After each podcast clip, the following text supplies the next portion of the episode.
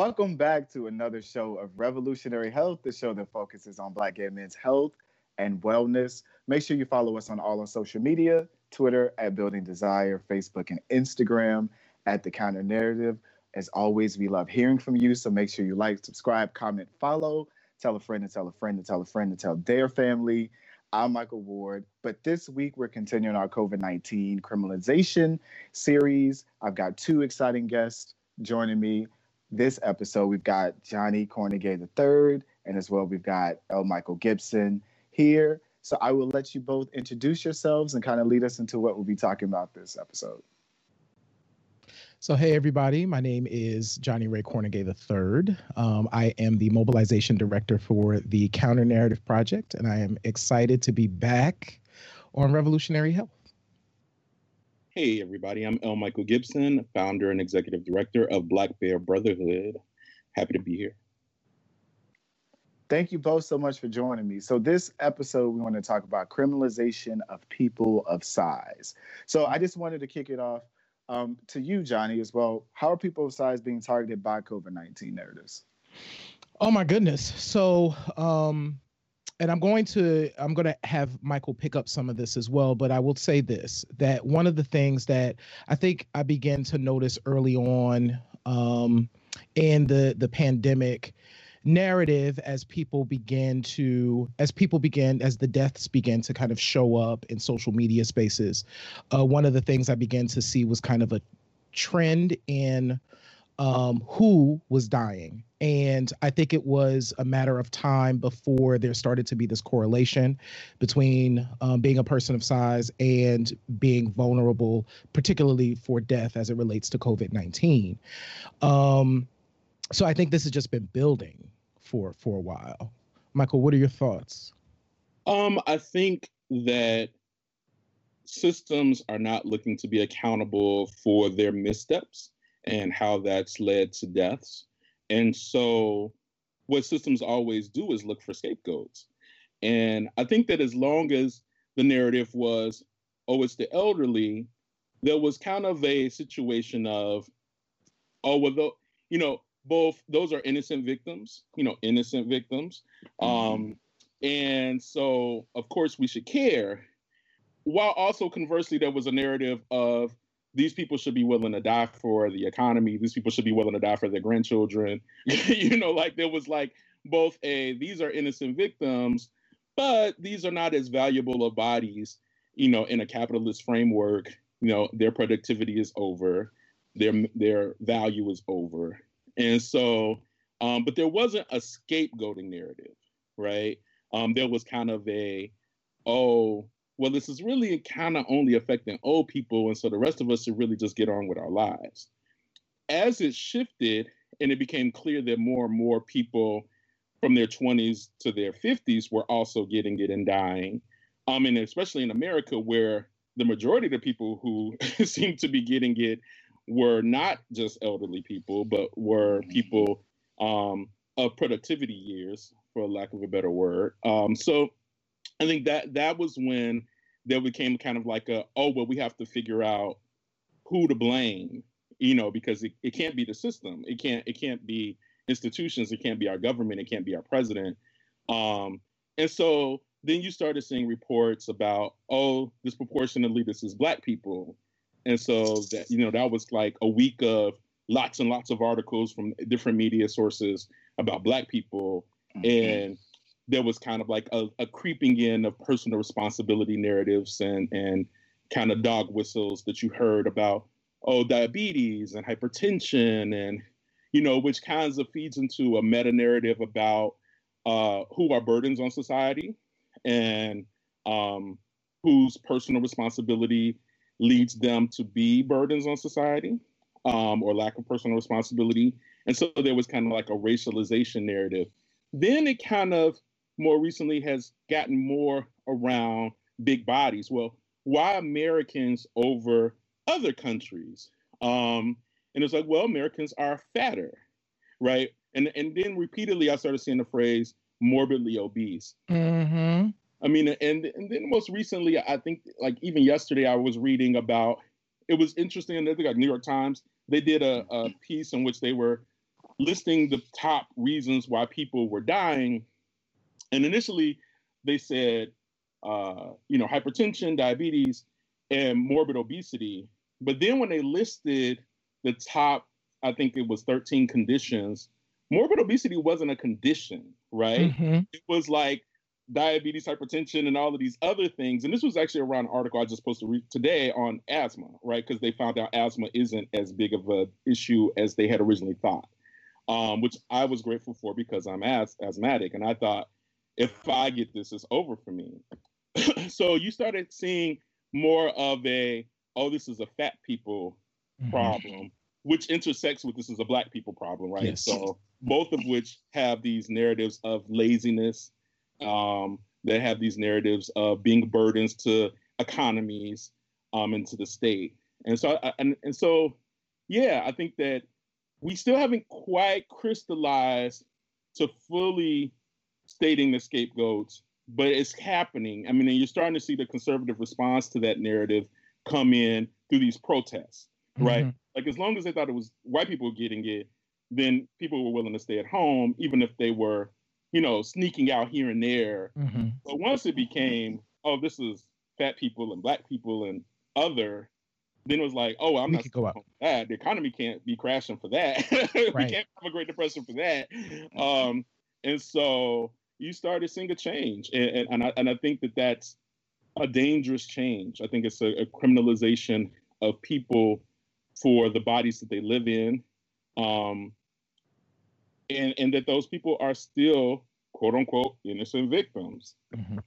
So Um, I one thing I wanted to pick up on, if I if I can, Michael, is Mhm. I think we need to definitely say, and actually there's a piece in Wired about this, in that COVID nineteen doesn't discriminate by body size. Let's just say that, like that's a Mhm. fact. Get it period.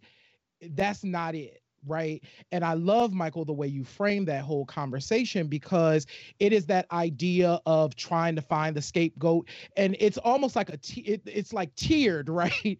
And it's like now we're at the point where we're talking about Black folks and we're talking about folks of size. So therefore, we can go outside now because those people can stay in. Right. even if they Absolutely. die, who cares? Mm-hmm. You and know? that and that's the sad part. That is the sad part about it, especially when those sentiments are echoed with, you know, do it for Big Mama, do it for Pop Pop. All of those kind of things that were said, you know, recently from the people in leadership and is directly speaking to black people. And he came under fire, especially for that, which I think to me, instead of finding the scapegoats, the broader conversation that we can be having are pretty much stigma, you know, stigma of who who gets to live, who gets to die. Why don't we have enough uh, protective equipment? Mhm. We're we're we're now hopefully spotlighting all of these issues about Black people's access to food, resources, healthcare, shelter, all of these other things that we can talk about and bring into the conversation instead of finding who's to blame, you Mhm. know, for this spreading. Mhm. I mean, even if you So- even a narrative about the the big body, right? Like there's a great book called Fear of the Black Body that talks about the racialization of robust body sizes because there wasn't that long ago that people of size were revered, right? Through most of you know human history, bigger bodies were revered as demonstrations of being healthier because they, you know, or at least being more wealthy, right? Because they were able to get more food. Um, and then and then you know once it became kind of intersecting with the narrative about you know who was fat and that those were choices and people were making bad choices and laziness. Um you know even as recently as yesterday on one of my facebook threads somebody had posted that one of the top three people reasons why black people were dying was because they were fat and lazy. And i was from a black lesbian right? Like so even with you know who had like a nazi and all these kind of very progressive things around her wall of course i blocked her. But i thought that there you know it was interesting that like you know but i, I also kind of schooled her like girl i have advanced degrees i run a business i founded things like and i'm fat so you know your laziness and, and most of the people i know who are big are very accomplished are very out here working every day sometimes two and three jobs you know so you know that fat lazy unhealthy you know it allows people to not look at food deserts. It allows people not to look at underlying health conditions like thyroid issues that I know people brothers have. Um, how we deal with different kinds of health conditions with steroids. Um, there's lots of reasons why people are fat that have nothing to do with personal choice. And if they were eating their way into a bigger body, that's okay too. Mm-hmm. and, and, and, you know what that brings up for me, Michael, is this idea, and we don't talk about this because when we start talking about the ways that uh, society views views fat people, we have to talk about the fact that so many of us, I know this is true for me, where I'm always kind of viewed as the viewed as the the the per, the protector, the person, the provider, the person who has to take care of other people, right? Mm-hmm. And so if I am the person that is responsible for doing those things because societally you tell me that that's what I'm supposed to do, I still have to go to work. I still have to provide. I still have to put myself right there on the front line to take care of people because that's what I, as a fat person, am supposed to do. I'm supposed to take care of you. That's what the system has told me to do. It's funny you say that, Johnny, because so as a person who runs an organization devoted to Black men of size, I would say that, in, especially in the Midwestern chapters, quite a few of our brothers are in caregiver positions. You know, are at home right now, taking care of parents, are trying to keep their parents safe, trying to keep them from going outside because you know a lot of times these these boomers want to want to be outside. they want to go visit auntie. They want to go to the grocery store. They want to go to church. Um, and a lot of my brothers are in those roles of putting themselves in the protector role to keep their family members out of harm's way. Um, you know, a lot of my brothers, you know, and I've said this on other groups and other uh, revolutionary health episodes. You know, some of the people I know who spend the most time in the gym are larger body people they're constantly trying to lose weight on a diet, working out, you know. So this kind of like, and, and, and are taking personal responsibility. So these narratives are dangerous because they're inaccurate. These narratives are dangerous because in a situation like Detroit, where I live, where 30,000 people have COVID 19, and, and that's just the number that's on the books, it's probably closer to 300,000 because they say for every one you find, it's probably 10 you aren't.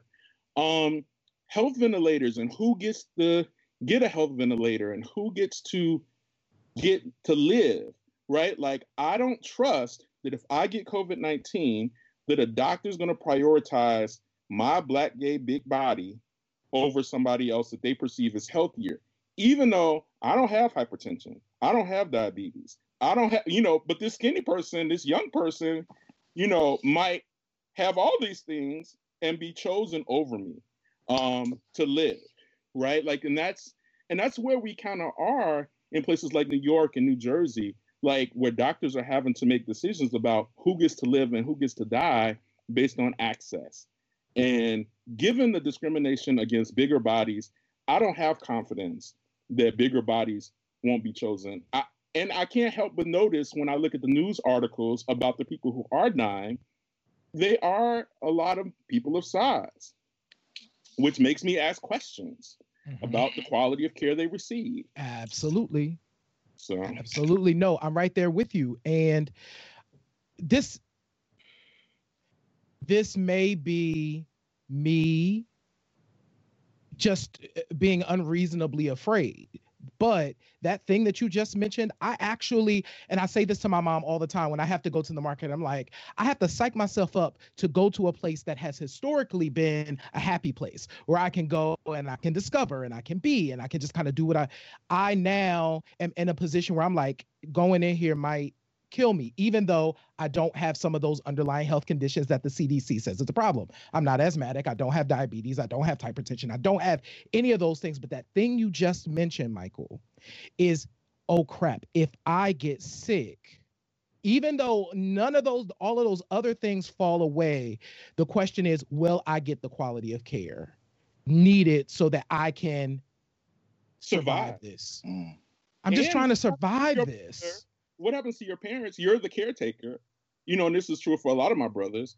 You're the caretaker. And if you get it by going out to go to the grocery store or getting the things that are needed for the household, what happens? One of our brothers who's like six, five, um, 400 pounds. He's a, a, a deadlifter. He lifts. He's and he's losing it right now because he can't deadlift weights in the gym because that's where he wants to be every day.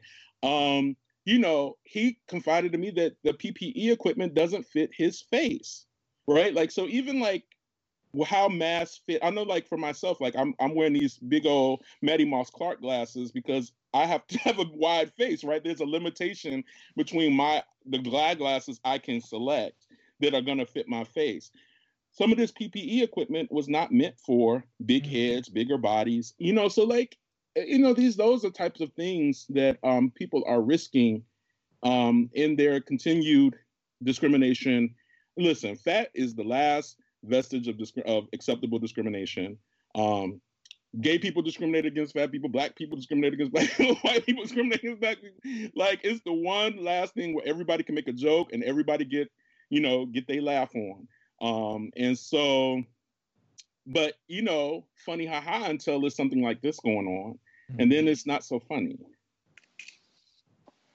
Wow, yeah, and thank you both for like bringing this to our attention because it's definitely something that needs to be talked about, and more people need to focus on. How do you feel us moving forward as we as we learn new stuff every day of, about COVID nineteen? How do you both feel about us moving forward? What this looks like for people of size?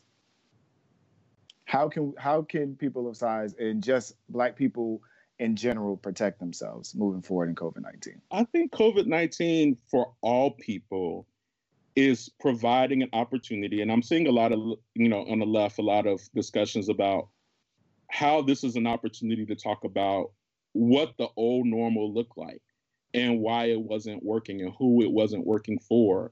And I think that because so many different people have been impacted by this, workers who may not have been amenable to a better minimum wage conversation or a living wage conversation are now realizing, oh wow, we may need some social democracy safety nets. That twelve hundred dollars, you know, that people are desperate for, and that's assuming that they get the max. Um, you know, other countries are giving way more, way longer, uh, and you know, so I think that this is an opportunity to have a conversation about how do we protect our vulnerable and who is vulnerable. You know, because it's a lot more people than uh, just the elderly and just our young, and we don't do a good job with either of those as is. Uh, and I think that we should seize this moment to have a conversation about what kind of society do we want coming out of this, and what has this revealed as fault lines that need to be cemented. I absolutely agree with you, Michael. And I would also add that, you know, in moving forward, and I'm going to address this for me personally, um, I think this is an opportunity for us to remember that we must be really vigilant in the information that we take in, where we take it in, and how we process it, right? This is an opportunity for us to identify our biases, identify those things with that which we are uncomfortable with, and begin to truly um, peel some of that stuff back and see where that stuff comes from so that we could come out on the other side of this better. So that's something I want to see is I want to see people because we're spending so much time with ourselves. I want to see us come out on the other side of this better understanding ourselves better and the people that we are and trying to be the best version of ourselves on the other side of it. Mm, yes, thank you both great points, brought up great questions and ways to move forward. I'm so excited we had this conversation uh, with y'all. So thank you both for joining me this week uh, for this episode. Any last words or thoughts that you want the people to know before we get out of here?